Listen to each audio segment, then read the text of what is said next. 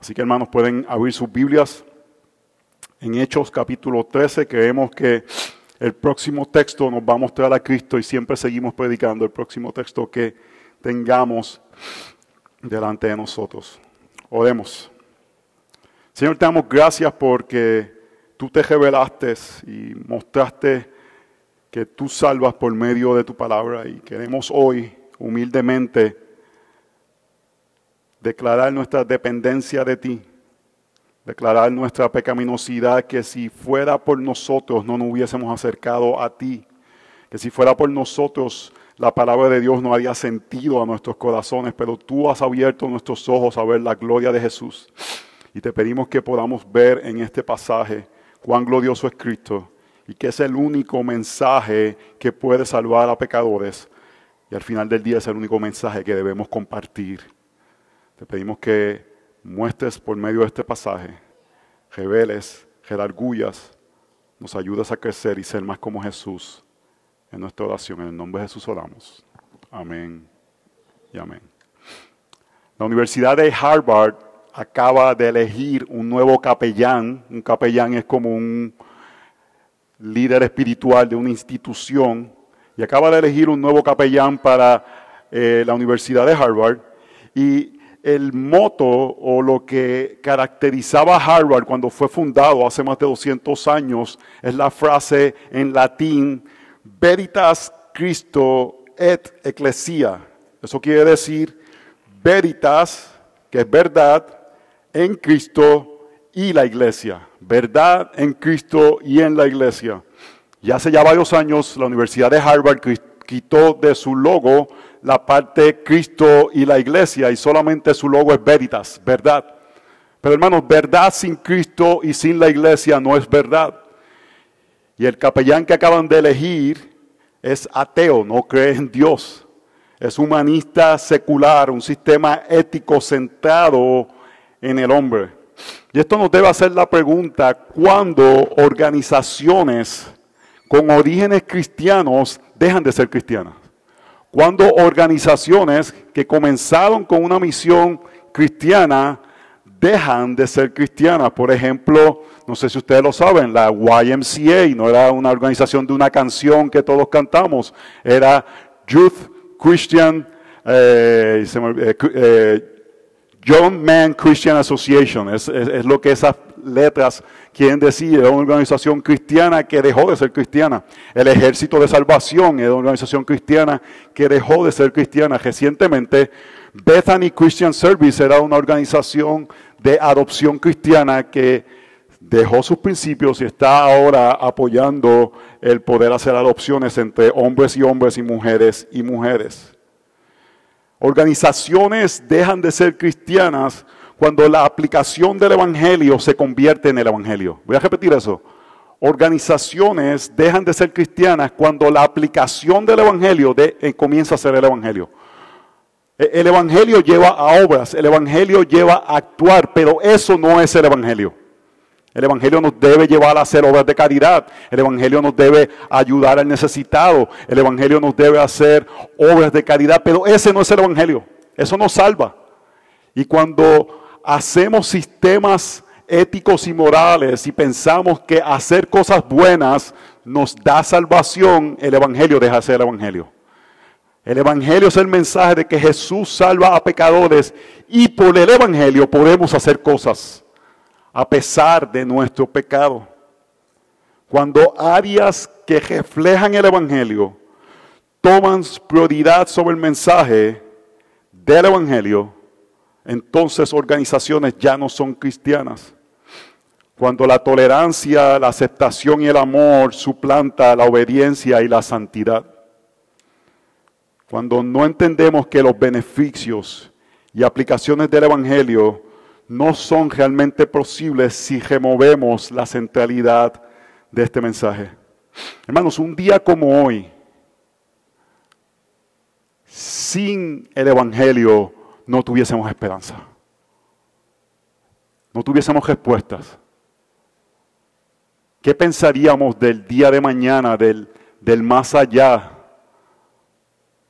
de la muerte, si no tenemos la esperanza del Evangelio que nos dice y confiamos que Jesús levantará a los suyos de la muerte. Las obras, positivismo, no sirven de nada ante un Dios santo y solamente la obra completa de Jesucristo como gerentor es el que puede darnos esperanza de vida eterna. Y si eso es verdad, hermanos, la misión de la iglesia tiene que ser centrada en este mensaje. Sin el Evangelio, sin la proclamación de las buenas nuevas, cualquier misión no es misión. Es ayuda, es beneficio social, pero no es misión. Para que la misión de la iglesia sea misión, el mensaje de salvación a pecadores tiene que ser central. Le podemos hacer eh, wells, eh, pozos de agua a las personas que necesiten más agua en el mundo. Y si solamente le hacemos pozos de agua, no le hemos dado lo que necesitan, que es el agua que da vida eterna. Podemos ir y, hacer ayuda en los lugares de mayor necesidad y si no compartimos la realidad que sin Cristo estamos muertos, no estamos haciendo nada, hermanos. Yo entiendo que estamos dando una ayuda inmediata, pero lo que el ser humano necesita es salvación de los pecados. Y si removemos el mensaje de vida, muerte y resurrección de Jesucristo de nuestra misión, nos convertimos en los cuerpos de paz, en el Peace Corp. Hermanos, estamos llamados a predicar este mensaje y estamos llamados a permanecer en la gracia de este mensaje. Y no debemos de escuchar falsos mensajes que nos hacen salir de la gracia de estar de este mensaje y querer sustituir este glorioso mensaje, hermanos. La salvación sin la gracia del Evangelio la buscamos en tantos lugares. La podemos buscar en la salvación económica y pensamos que si tenemos dinero vamos a estar salvos. O que Fauci nos va a proteger o la empatía de los políticos que nos va a hacer sentir bien, o identidad de nuestros logros, o las obras legalistas. Y Pablo está saliendo de misionero, dejando a su amada iglesia de Antioquía, donde pasó 14 a 17 años y está saliendo no a cavar pozos, está saliendo a predicar a Cristo y este resucitado. Y ese es el mensaje central de toda la historia y es el mensaje que da salvación a las personas. Hermanos, solo el Evangelio, solo el Evangelio da gozo al que salva y da gozo al que está en la misión. Solo el Evangelio da gozo al que salva y da gozo al que va en la misión. El Evangelio no es acerca de traer y terminar con la opresión social sobre prosperidad económica. Hermanos, el Evangelio no es acerca de que nuestras familias sean perfectas. El Evangelio es perdón de pecados, reconciliación con Dios, justificación. Y eso es suficiente para darnos gozo y deseo de proclamarlo. Así que vamos a leer Hechos capítulo 13, versos 13. Vamos a llegar hasta el final del capítulo, pero vamos a comenzar del 13 al 15. Y vamos a ver que Pablo zarpa a hacer su misión a otros lugares y vemos que continúa con la misión de proclamar a Cristo y a este crucificado. Hechos 13, verso 13. Estas son las palabras de nuestro Dios. Pablo y sus compañeros salparon de Pafos y llegaron a Perge de, de Panfilia, pero Juan apartándose de ellos regresó a Jerusalén. Mas ellos saliendo de Pergue llegaron a Antioquía de Pisidia y en el día de reposo entraron a la sinagoga y se sentaron. Después de la lectura de la ley y los profetas, los oficiales de la sinagoga le mandaron a decir, hermanos, si tenéis alguna palabra de exhortación para el pueblo, hablad. Estas son las palabras de nuestro Señor. Pablo llega a este lugar, va a la sinagoga donde están los judíos y le dicen, Pablo, si tienes palabra, habla de ella. Si la pregunta, cuando uno está leyendo esto, uno debe preguntarse, es como, como si estuviésemos viendo una película. Tenemos que en cierta forma, cuando estamos leyendo narrativas, ver cómo, cómo se es presentar. Y la pregunta es, ¿hablará de Cristo? ¿Tratará de cuidarse Él? Sabiendo que quizás será perseguido por los judíos, ¿qué va a hacer Pablo? ¿Qué mensaje va a traer? Y vamos a ver que el apóstol Pablo, sin duda, sin temor y con gozo, comparte a Jesús y a este crucificado. Porque hermanos, solo el Evangelio trae salvación. Un mundo de propósito, sin propósito, un mundo lleno de amargura. El Evangelio transforma nuestras vidas, hermanos, y nos da gozo al que es salvado y da gozo al que proclama el Evangelio. Y vamos a ver que Pablo proclama estas verdades, Pablo aplica estas verdades y vemos el efecto que tienen estas verdades en los que son salvos y en Pablo. Y el efecto contrario que tienen con los que niegan el Evangelio. El Evangelio es proclamado, el Evangelio es aplicado, hermanos, y el Evangelio trae gozo al que es salvado y trae gozo al que lo proclama. Estamos llamados a permanecer, hermanos, nuestra tentación es salir de este mensaje porque este mensaje es contrario a la lógica humana. La lógica humana dice, tú puedes salvarte por tus medios, tú puedes salvarte siendo un buen papá, tú puedes salvarte siendo un buen esposo, tú puedes salvarte teniendo un buen trabajo, tú puedes salvarte proveyendo. Y el Evangelio nos dice, no, solo Jesús salva. Solo Jesús trae vida eterna. Así que estamos llamados a permanecer en el Evangelio y no creer ningún mensaje contrario al Evangelio. Y eso, hermanos, va a guardarnos en gozo y va a dar gozo a aquellos que son salvados. Así que punto número uno, con gozo proclamamos la muerte y resurrección de Cristo como el clímax de la historia, como lo más importante de la historia. Todos los caminos conducen a la muerte, resurrección y obra redentora de Jesucristo, hermanos. No hay ninguna figura en la historia de la humanidad ni que ni se acerca a la reverencia de nuestro Señor Jesucristo. A mí me encanta Lutero, me encanta Pablo, no son salvadores. Solo Jesús es el que da el mensaje central de salvación. Y no ver a Jesús como el Mesías es no ver el mensaje central de la historia, que es que hemos pecado contra Dios, pero Dios ha provisto salvación gloriosa por medio de nuestro Señor Jesucristo. Y si Dios te ha salvado, diga amén a eso. Verso 16. Parece que solamente Dios ha salvado a dos o tres aquí. Así que voy a hacer un mensaje evangelístico y no un mensaje de eh, ánimo a creyentes. Pablo se levantó haciendo señal con la mano, dijo, hombres de Israel y vosotros que teméis a Dios, escuchad. Es interesante, él comienza a hablar y está diciendo, hombres de Israel, los judíos, el pueblo de Dios, pero también incluye a los gentiles, los temerosos de Dios que iban a la sinagoga aunque no habían sido judíos y le está diciendo, este mensaje no es solamente para los judíos, este mensaje es para todos. Escuchad bien porque la salvación que les voy a hablar no es solamente para el pueblo de Dios, porque ahora el pueblo de Dios se expandió. Verso 17. Y el Dios de este pueblo de Israel escogió a nuestros padres y engrandeció al pueblo durante su estancia en la tierra de Egipto y con brazo levantado los sacó de ella. Con brazo levantado los sacó de ella. ¿Se acuerdan? Hace unos días, la semana pasada, cuando hablamos de Bar Jesús, que le dijeron que la mano del Señor iba a estar contra él. Y dijimos que la mano del Señor está contra aquellos que no están en Cristo para juzgar, pero está a favor de la iglesia para rescatar y liberar. Y el gran acto de salvación de Dios del Antiguo Testamento fue el éxodo, que con mano poderosa Dios sacó a su pueblo de la esclavitud del pecado. Y en el Nuevo Testamento, hermanos, con mano poderosa, manos clavadas en la cruz del Calvario, Dios sacó a su pueblo de la esclavitud del pecado. Y confiamos en esa gloriosa redención que el Señor ha hecho para con nosotros. Y por un periodo como de 40 años lo soportó en el desierto. Ese soportó es como que los, los los sostuvo, no es como que los soportó, los sostuvo en el desierto.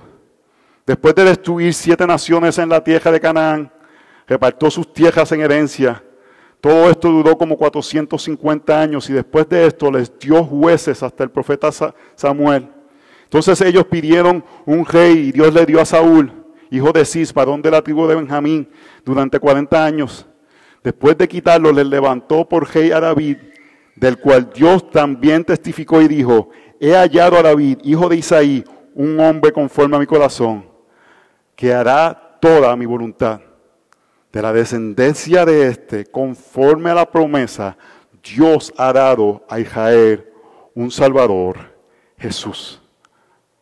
Lo que Pablo le está diciendo a estas personas que conocían de la Biblia, él estaba eh, predicando de acuerdo a las personas que lo estaban escuchando. Y estas personas eran personas que conocían de la Biblia. Está diciendo, todo lo que ustedes conocen, hermanos, la Biblia de, de, los creyentes no incluían los libros del Nuevo Testamento cuando la iglesia comenzó. Esos libros fueron siendo escritos mientras la iglesia iba creciendo. Y él le dijo, todo lo que está en la Biblia, que era el Antiguo Testamento, es acerca de una persona, el Mesías. No es acerca de Abraham, no es acerca de Moisés, no es acerca de David. Ellos todos apuntan al momento crucial de la historia, que Jesús va a dar vida eterna por medio de cumplir la promesa que Dios ha dado, que daría un Mesías, un Salvador, aquel que traía revención al pueblo de Dios. Vamos, tienen que darse cuenta, hay que ser un hombrecito para hacer lo que Pablo estaba haciendo. Él sabía que podía ser perseguido, él sabía que su vida estaba en peligro, pero él se paró firme. ¿Por qué? Porque creía lo que estaba predicando. Creía que su vida estaba en las manos del Señor y que al final, sea que viva o sea que muera, la salvación es del Señor y él está, eh, iba a resucitar con Jesús. Verso 24. Después de que Juan predicó antes de su venida un bautismo de arrepentimiento a todo el pueblo de Israel, cuando Juan estaba a punto de terminar su carrera, decía, ¿quién pensáis que yo soy? Yo no soy el Cristo, mas he aquí, viene tras mí uno de quien yo no soy digno de desatar las sandalias de sus pies. Hermanos, hijos del linaje de Abraham, y los que entre vosotros teméis a Dios, a nosotros nos hace enviada la palabra de esta salvación pues los que habitan en Jerusalén y sus gobernantes, sin reconocer a Él ni las palabras de los profetas que se leen todos los días de reposo, cumplieron estas escrituras condenándole. Y aunque no hallaron causa para darle muerte, pidieron a Pilato que le hiciera matar. Cuando habían cumplido todo lo que estaba escrito acerca de él, le bajaron de la cruz y lo pusieron en un sepulcro. Hermanos, y este es el glorioso momento. Pero Dios le levantó entre los muertos. Pero Dios le levantó de entre los muertos. Está diciendo, cumpliendo lo que la escritura había dicho, lo llevaron y murió, pero Él se levantó de los muertos. Todo lo sucedido estaba escrito, todo lo sucedido apuntaba a ese momento donde Jesús iba a morir tomando nuestra maldición, pero iba a resucitar mostrando de que Él no había pecado. La razón que Jesús pudo levantarse de la tumba es porque la tumba no lo podía detener porque él nunca había pecado. La paga del pecado es muerte. Jesús no pecó, él solamente cargó nuestros pecados y por ende la muerte no lo podía detener. ¿Dónde está muerte o aguijón? Cristo la venció, hermanos. Cristo la venció al dar su vida en rescate nuestro. Porque Él no pecó, Él venció la muerte. Hermanos, gloria sea nuestro Señor.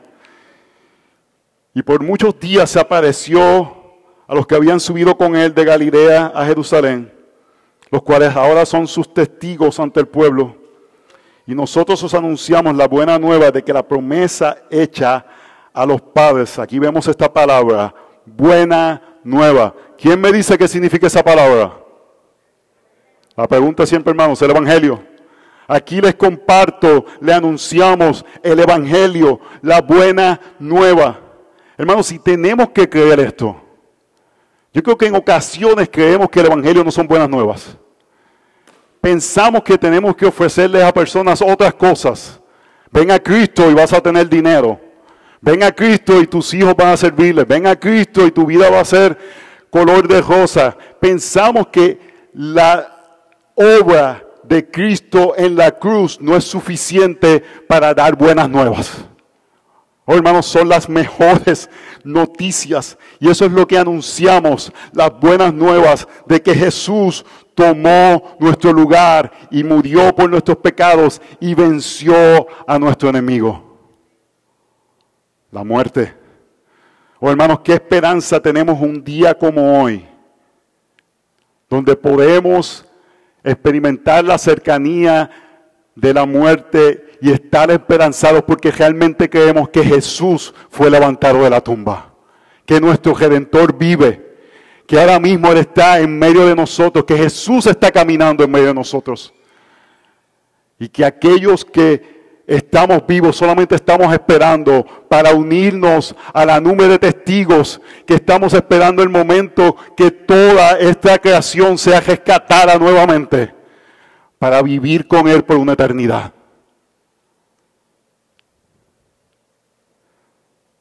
Esta es nuestra esperanza, hermanos. La redención que el Señor ofrece por medio de su obra. Verso 33. Dios la ha cumplido a nuestros hijos al resucitar a Jesús, que ha cumplido las promesas hechas a los padres. Se está diciendo, todas las promesas del Antiguo Testamento no son acerca de David realmente, no son, acerca de la restauración nuevamente de Israel, Todas las promesas son en Cristo. Y Cristo las cumple. Y Cristo es el nuevo Israel. Y estamos en Él, la iglesia. Todas esas promesas son para nosotros de que no veremos corrupción, hermanos. Dios lo haya cumplido a nuestros hijos al resucitar a Jesús. Como también está escrito en el Salmo segundo. Hijo mío eres tú. Yo te he engendrado hoy. Oh hermanos. Tengo que aguantarme aquí pero lo que está diciendo es, hermanos, que porque Cristo resucitó y somos hijos de Dios, la resurrección de Cristo es en nosotros. No sé si ven la, cantidad de buenas nuevas que están ahí. La buena nueva de la resurrección, la buena nueva de que éramos enemigos de Él y ahora somos sus hijos, hemos sido adoptados y porque estamos en Él, Él nos ha de levantar, así como levantó a su Hijo Jesús. Oh hermanos, el Evangelio son suficientes buenas noticias. Es el mensaje único que da esperanza y salvación a la humanidad. Verso 34. Y en cuanto a los que le resucitó de entre los muertos para nunca más volver a la corrupción, Dios ha hablado de esta manera. Os daré las santas y fieles misericordias prometidas a David por tanto, dice también en otro salmo, no permitiré que tu santo vea corrupción. Porque David, después de haber servido el propósito de Dios en su propia generación, durmió y fue sepultado con sus padres y vio corrupción. Pero aquel a quien Dios resucitó no vio corrupción. Yo creo que vean el mensaje que Pablo está diciendo. Le está hablando un evangelio específico para los judíos. Le está diciendo, ustedes creen que David es el rey que va a gobernar. Pero déjenme decirle algo, David murió y está en una tumba, pero Cristo levantó de la tumba. Y las promesas de David son en Cristo. Hermanos, todas las promesas que necesitamos en nuestras vidas están en Cristo Jesús. El Evangelio no son buenas nuevas para muchos porque hemos puesto nuestra salvación en cosas que no es la vida eterna ante la presencia del Señor. El Evangelio deja de ser algo sorprendente cuando queremos una salvación inmediata y no una salvación eterna. Pero cuando entendemos que lo que necesitamos es salvación de nuestras almas, el Evangelio se hace algo dulce, algo glorioso, algo que es suficiente para nuestras vidas.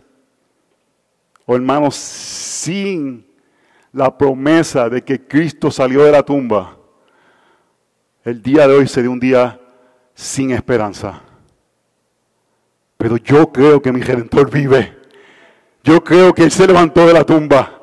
Y yo creo que un día nosotros no experimentaremos corrupción porque Cristo no la experimentó. En medio del dolor, que es real,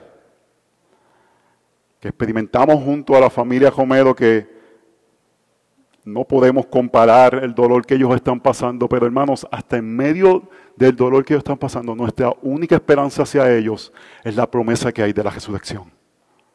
Es la promesa que tenemos en Jesús. Es suficiente. Él trae consuelo.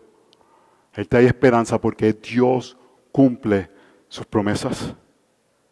Así que hermanos, estamos llamados a permanecer solo en el Evangelio que da gozo al que salva y da gozo en la misión, hermanos. Cuando, cuando salimos, cuando dudamos, cuando pensamos que hay otros mensajes que son superiores, vamos a perder el gozo de la salvación, vamos a perder el gozo de la visión. Punto número dos, con gozo aplicamos el Evangelio, recibimos el regalo del Evangelio, recibimos el beneficio del Evangelio.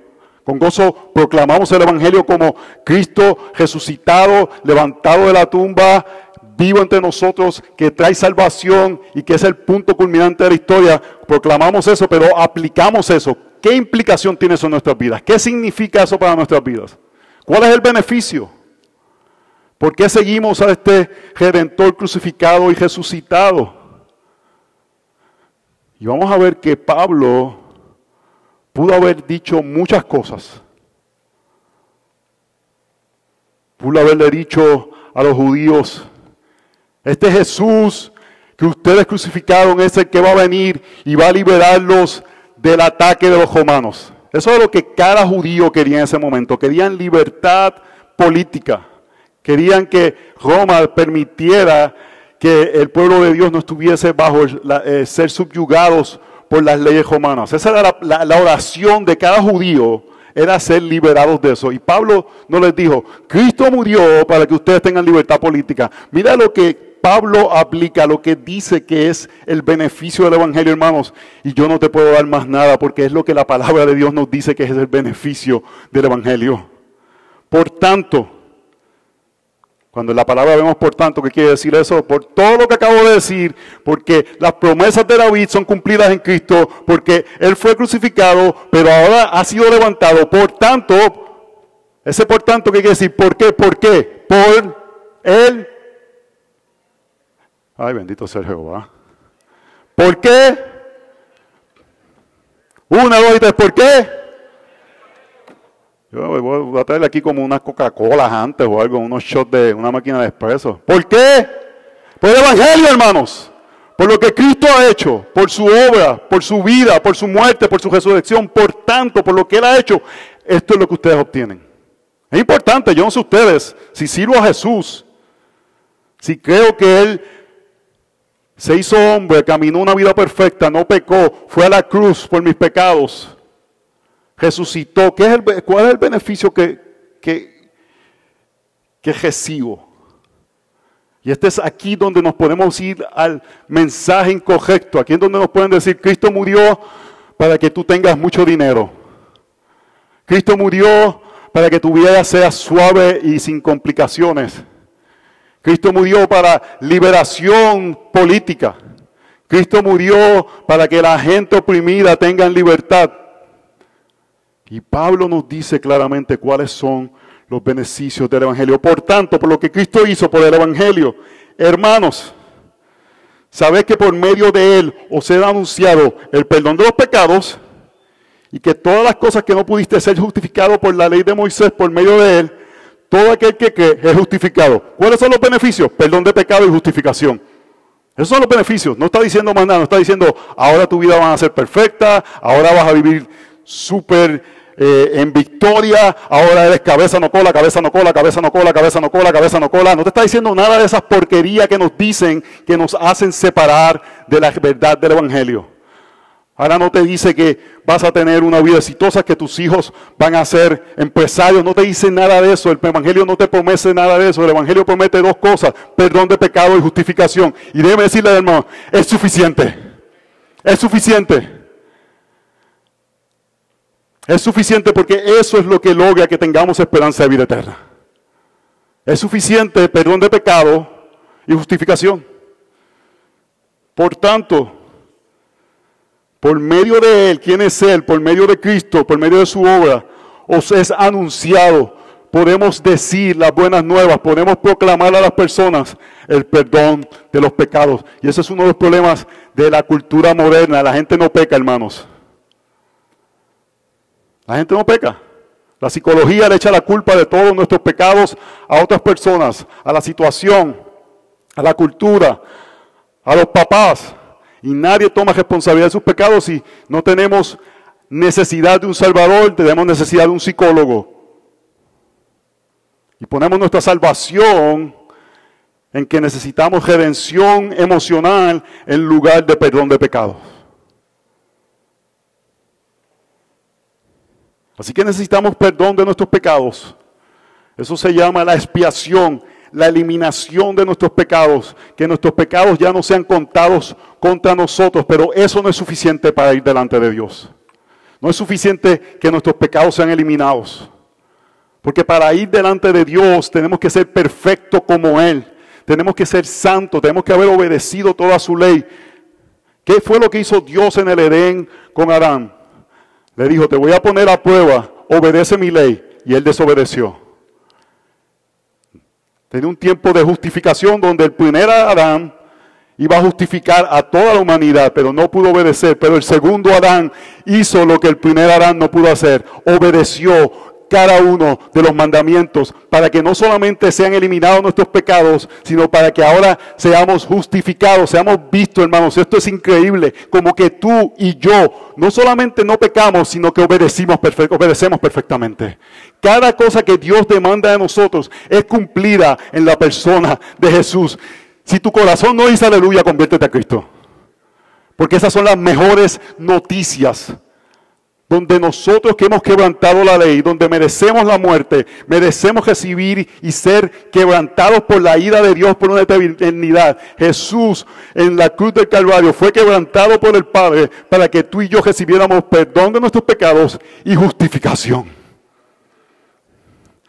Por ende Él resucitó y por ende podemos resucitar porque la verdad de Cristo sin pecado y obediencia perfecta, hermanos, es entregada a nosotros como un regalo. Esas son buenas noticias. Mi única esperanza cuando yo vaya frente al trono del juicio del día final. Mi única esperanza no es decirle, Señor, fui pastor, dejé el trabajo, mira todo lo que hice a servir. Esa no es ninguna. Mis obras delante del Señor están cubiertas de mi pecado. Mi única esperanza es decirle, Jesús, el Hijo de Dios, obedeció perfectamente la ley que yo no pude obedecer y tomó todo mi pecado y su y tu vida fue derramada sobre él. Y por eso, por eso es mi esperanza en el día de hoy. Son buenas noticias, hermanos. Son las mejores noticias. Y eso anunciamos sin cansarnos. Si esto no es suficiente, es que no has entendido la profundidad de tu pecado. Y no has entendido la santidad de un Dios tres veces santo.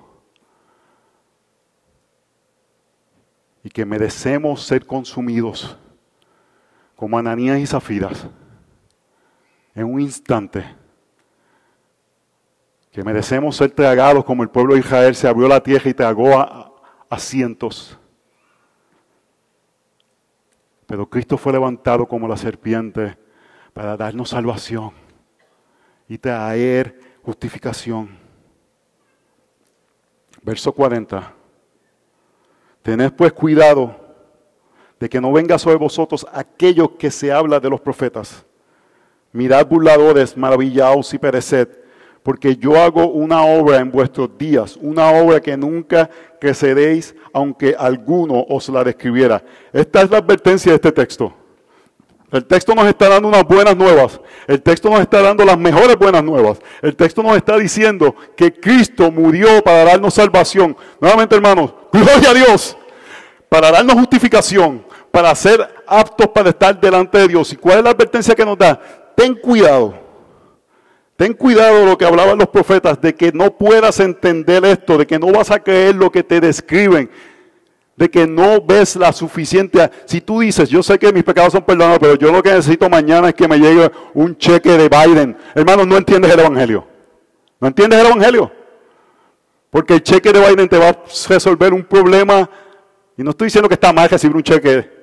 Pero si tú pones tu esperanza de salvación en eso, Tu mayor problema solamente resuelto por Cristo dando su vida en la cruz del Calvario. Y tenemos que no endurecernos como hicieron el pueblo de Israel que no vieron la gran salvación que Dios les dio al sacarlos de Egipto. Y nosotros podemos caer en ese mismo problema donde no vemos la gran salvación que Dios nos ha dado de liberarnos de nuestro pecado.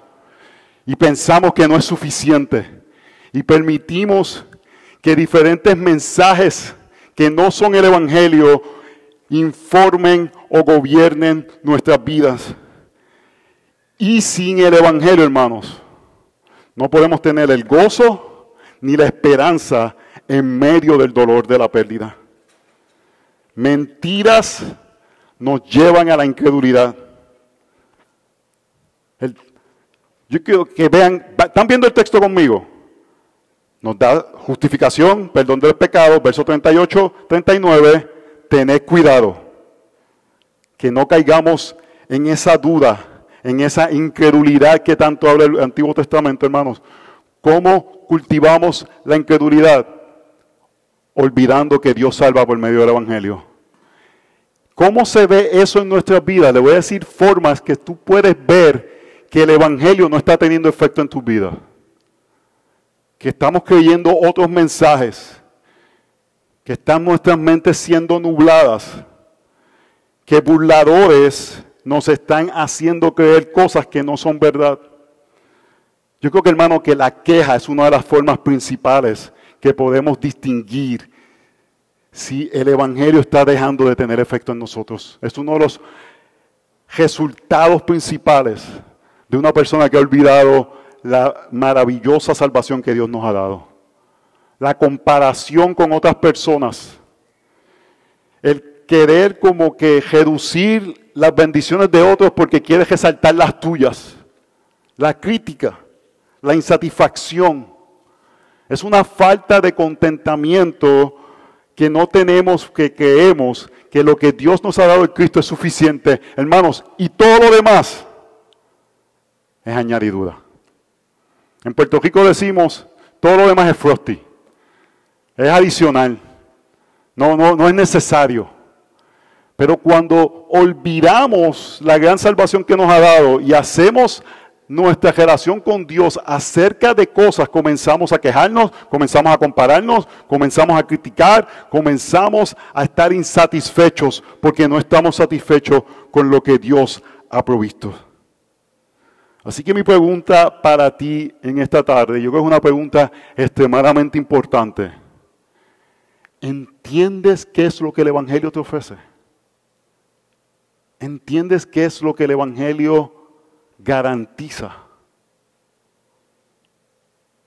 Hay sin número de aplicaciones de principios bíblicos que nos van a ayudar a ser buenos mayordomos, que nos van a ayudar a proveer, que nos van a ayudar a crecer. Eso no es el Evangelio, eso no es lo que promete el Evangelio. El Evangelio promete perdón de pecado y justificación. Y eso es suficiente, hermanos. Son las mejores noticias.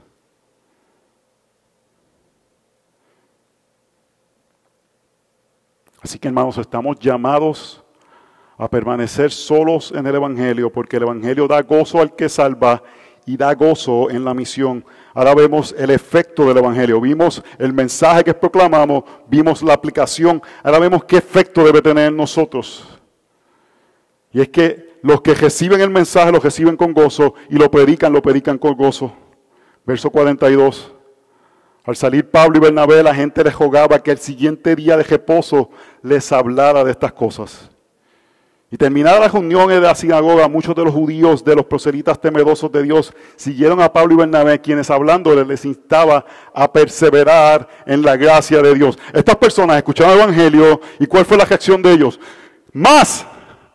Oh hermanos, una forma que podemos eh, ver el Evangelio trabajando en nuestras vidas cuando es como que no es suficiente. Pastoralmente yo veo a alguien que me dice, ¿qué más puedo aprender? ¿Qué más puedo hacer? ¿Qué clase puedo ir? ¿Qué dónde? El Evangelio está... E, esa persona ha creído el Evangelio. Esa persona, hay, algo que, que, que sus ojos han sido abiertos Porque no, no nos podemos satisfacer porque estamos asombrados que el Dios del universo, sus promesas hayan sido dadas en nosotros y ha removido nuestro pecado y nos ha hecho perfectos delante de la ley. Estas personas le jugaban. El problema es que en la iglesia de hoy los que muchas veces tienen que jugar son los que enseñan para que personas por lo menos lleguen a lugares que cultivemos este sentido de desear crecer más en la gracia del Señor. Y mira lo que Pablo y Bernabé les instruía. Es interesante lo que Pablo y Bernabé les instruía. Él no comenzó a decir, ok, vamos a comenzar ahora con un curso de cómo ser victoriosos en medio de un mundo lleno de falsos dioses. Vamos a hacer un, un, un, currículo completo de cómo poder ser el hombre que Dios te llama a ser. Y son cosas importantes, hermanos, pero lo que cada creyente necesita es permanecer en la gracia de Dios. Necesitamos mirar el Evangelio y mirar el Evangelio el otro día y el otro día mirar el Evangelio y el otro día mirar el Evangelio porque necesitamos permanecer en la gracia del Señor porque tan pronto movemos nuestros ojos del Evangelio caemos en falsos evangelios. Caemos en la autosalvación, caemos en los prosperidad, caemos en el Evangelio social, necesitamos diariamente permanecer en la gracia. Asombrados, diciendo, ¿usted sabe cómo usted está en la gracia cuando usted dice esto? Wow, yo no puedo creer que Dios me salvara a mí, un vil pecador. Eso es permanecer en la gracia. Eso es saber que no mereces lo que Dios te ha dado. Tan pronto, tan pronto uno comienza, hermano, y todos hemos pasado eso, a mí me pasa eso. Yo tengo que batallar contra eso, tengo que permanecer en la gracia. Uy, escribí un libro, wow, Dios me, Dios me piensa, no. Soy un siervo inútil que solamente la gracia del Señor ha tenido misericordia de mí. Permanecemos en la gracia mirando nuestro pecado y mirando al Dios Santo crucificando a su Hijo perfecto por nosotros. Y eso hace que cultivemos un sentido de asombro, agradecimiento y servirle es un gozo. Oh hermanos, debemos de permanecer en la gracia mirando el Evangelio y tú quizás está diciendo, pero José lo lleva hablando de gozo todo el mensaje y todavía yo no he visto gozo en el texto. Vamos a ver gozo ahora, hermanos. Es la conclusión del texto. Es el resultado del Evangelio. Vamos a ver que hay solamente dos respuestas al Evangelio. El Evangelio o trae gozo o trae condenación. O trae asombro de la salvación que ha dejado sobre nosotros, o trae dureza. Y vamos a ver ese contraste, verso 44. El siguiente día de reposo casi toda la ciudad se reunió para oír la palabra del Señor. Pero cuando los judíos vieron la muchedumbre, se llenaron de celo y blasfemando contradecían lo que decía Pablo. Ellos habían recibido la gracia, no, contrario a la gracia. Entonces Pablo y Bernabé hablaron con valor y dijeron, era necesario que la palabra de Dios os fuera predicada primeramente a vosotros, mas ya que la rechazáis y no juzgáis dignos de la vida eterna, he aquí nos volvemos a los gentiles. ¿Verdad, hermano?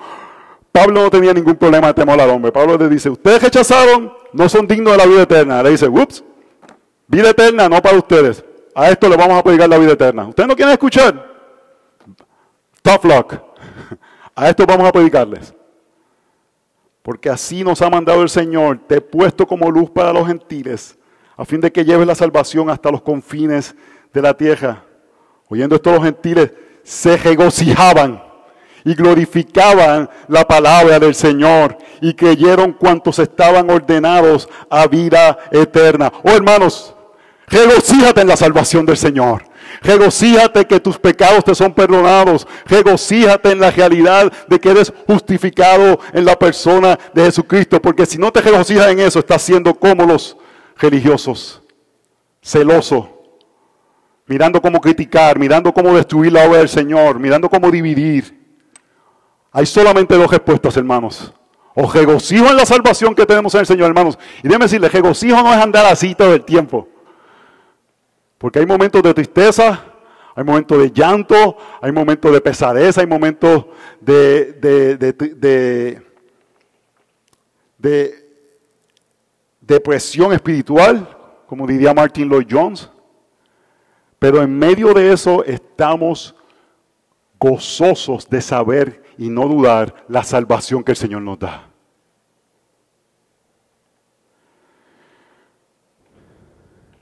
Y la palabra del Señor se difundía por toda la región.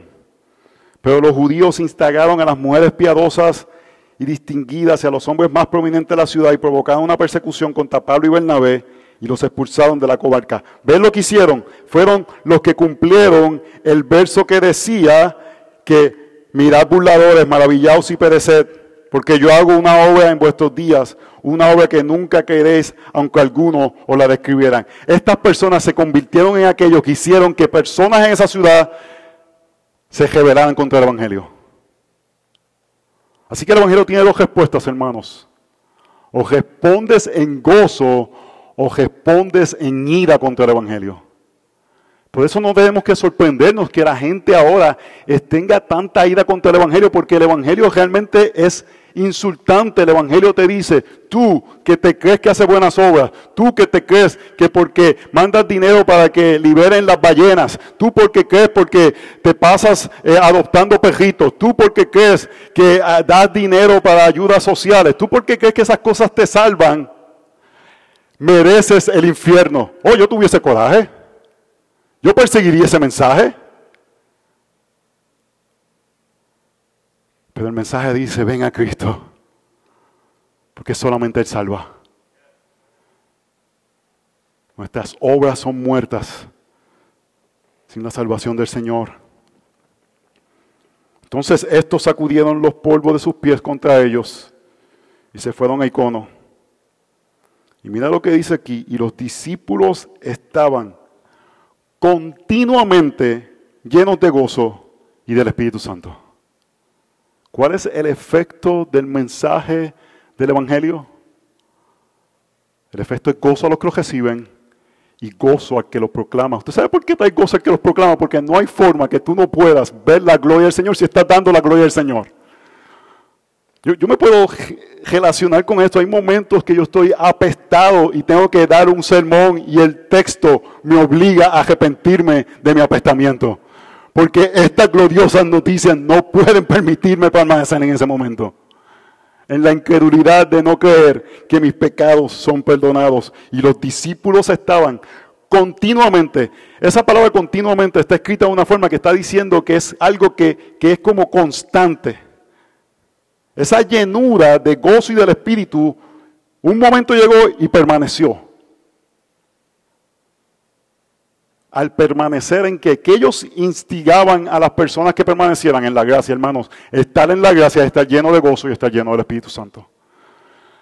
La forma que sabemos que el Espíritu Santo está trabajando en nosotros es cuando vemos la gloria del Evangelio de Cristo y nos arrepentimos de aceptar otros mensajes. Hermanos, cuando el perdón de los pecados no es suficiente, es que no hemos creído mentiras.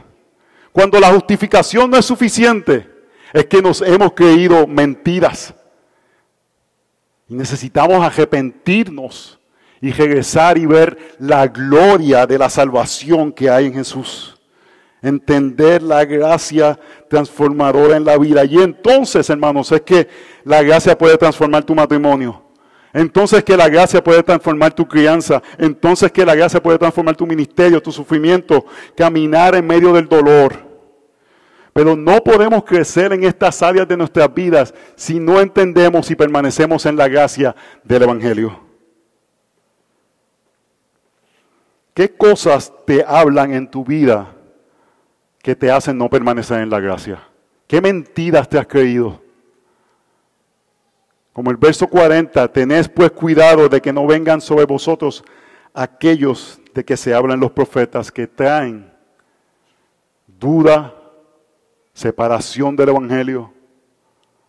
A través de toda la Biblia, hermanos, cuando olvidamos de que Dios nos salva, olvidamos el Evangelio, olvidamos el gozo de la salvación y nos convertimos en enemigos de la cruz.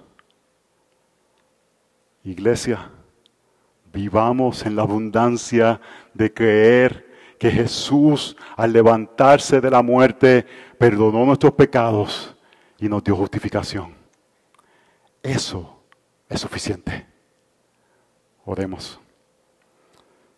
Señor, gracias por la salvación que tú has extendido a tu iglesia. Gracias porque el tú darnos vida eterna es suficiente. Te pedimos que en tu misericordia tú nos hagas recordar y permanecer en esta verdad. Que ningún mensaje nos mueva de la realidad de que tú salvas a pecadores. Y que creamos, creamos profundamente la realidad de que tu resurrección es la esperanza que necesitamos. Ayúdanos a vivir en el gozo de esta abundante bendición que tú nos das. De que tú limpiaste nuestros pecados y nos diste perfección moral para poder acercarnos a ti. Todas las promesas son cumplidas en Cristo. Y si estamos en Cristo, esas promesas son cumplidas para nosotros. Da gozo a tu iglesia. En el nombre de Jesús oramos. Amén, amén y amén. La aplicación de este mensaje es ver, hermanos, dónde hemos creído mentiras que nos hacen no ver el Evangelio como aquello que nos debe dar gozo. Y coger al gozo de la salvación al ver la gloria de Jesús en el Evangelio. Dios les bendiga, hermanos.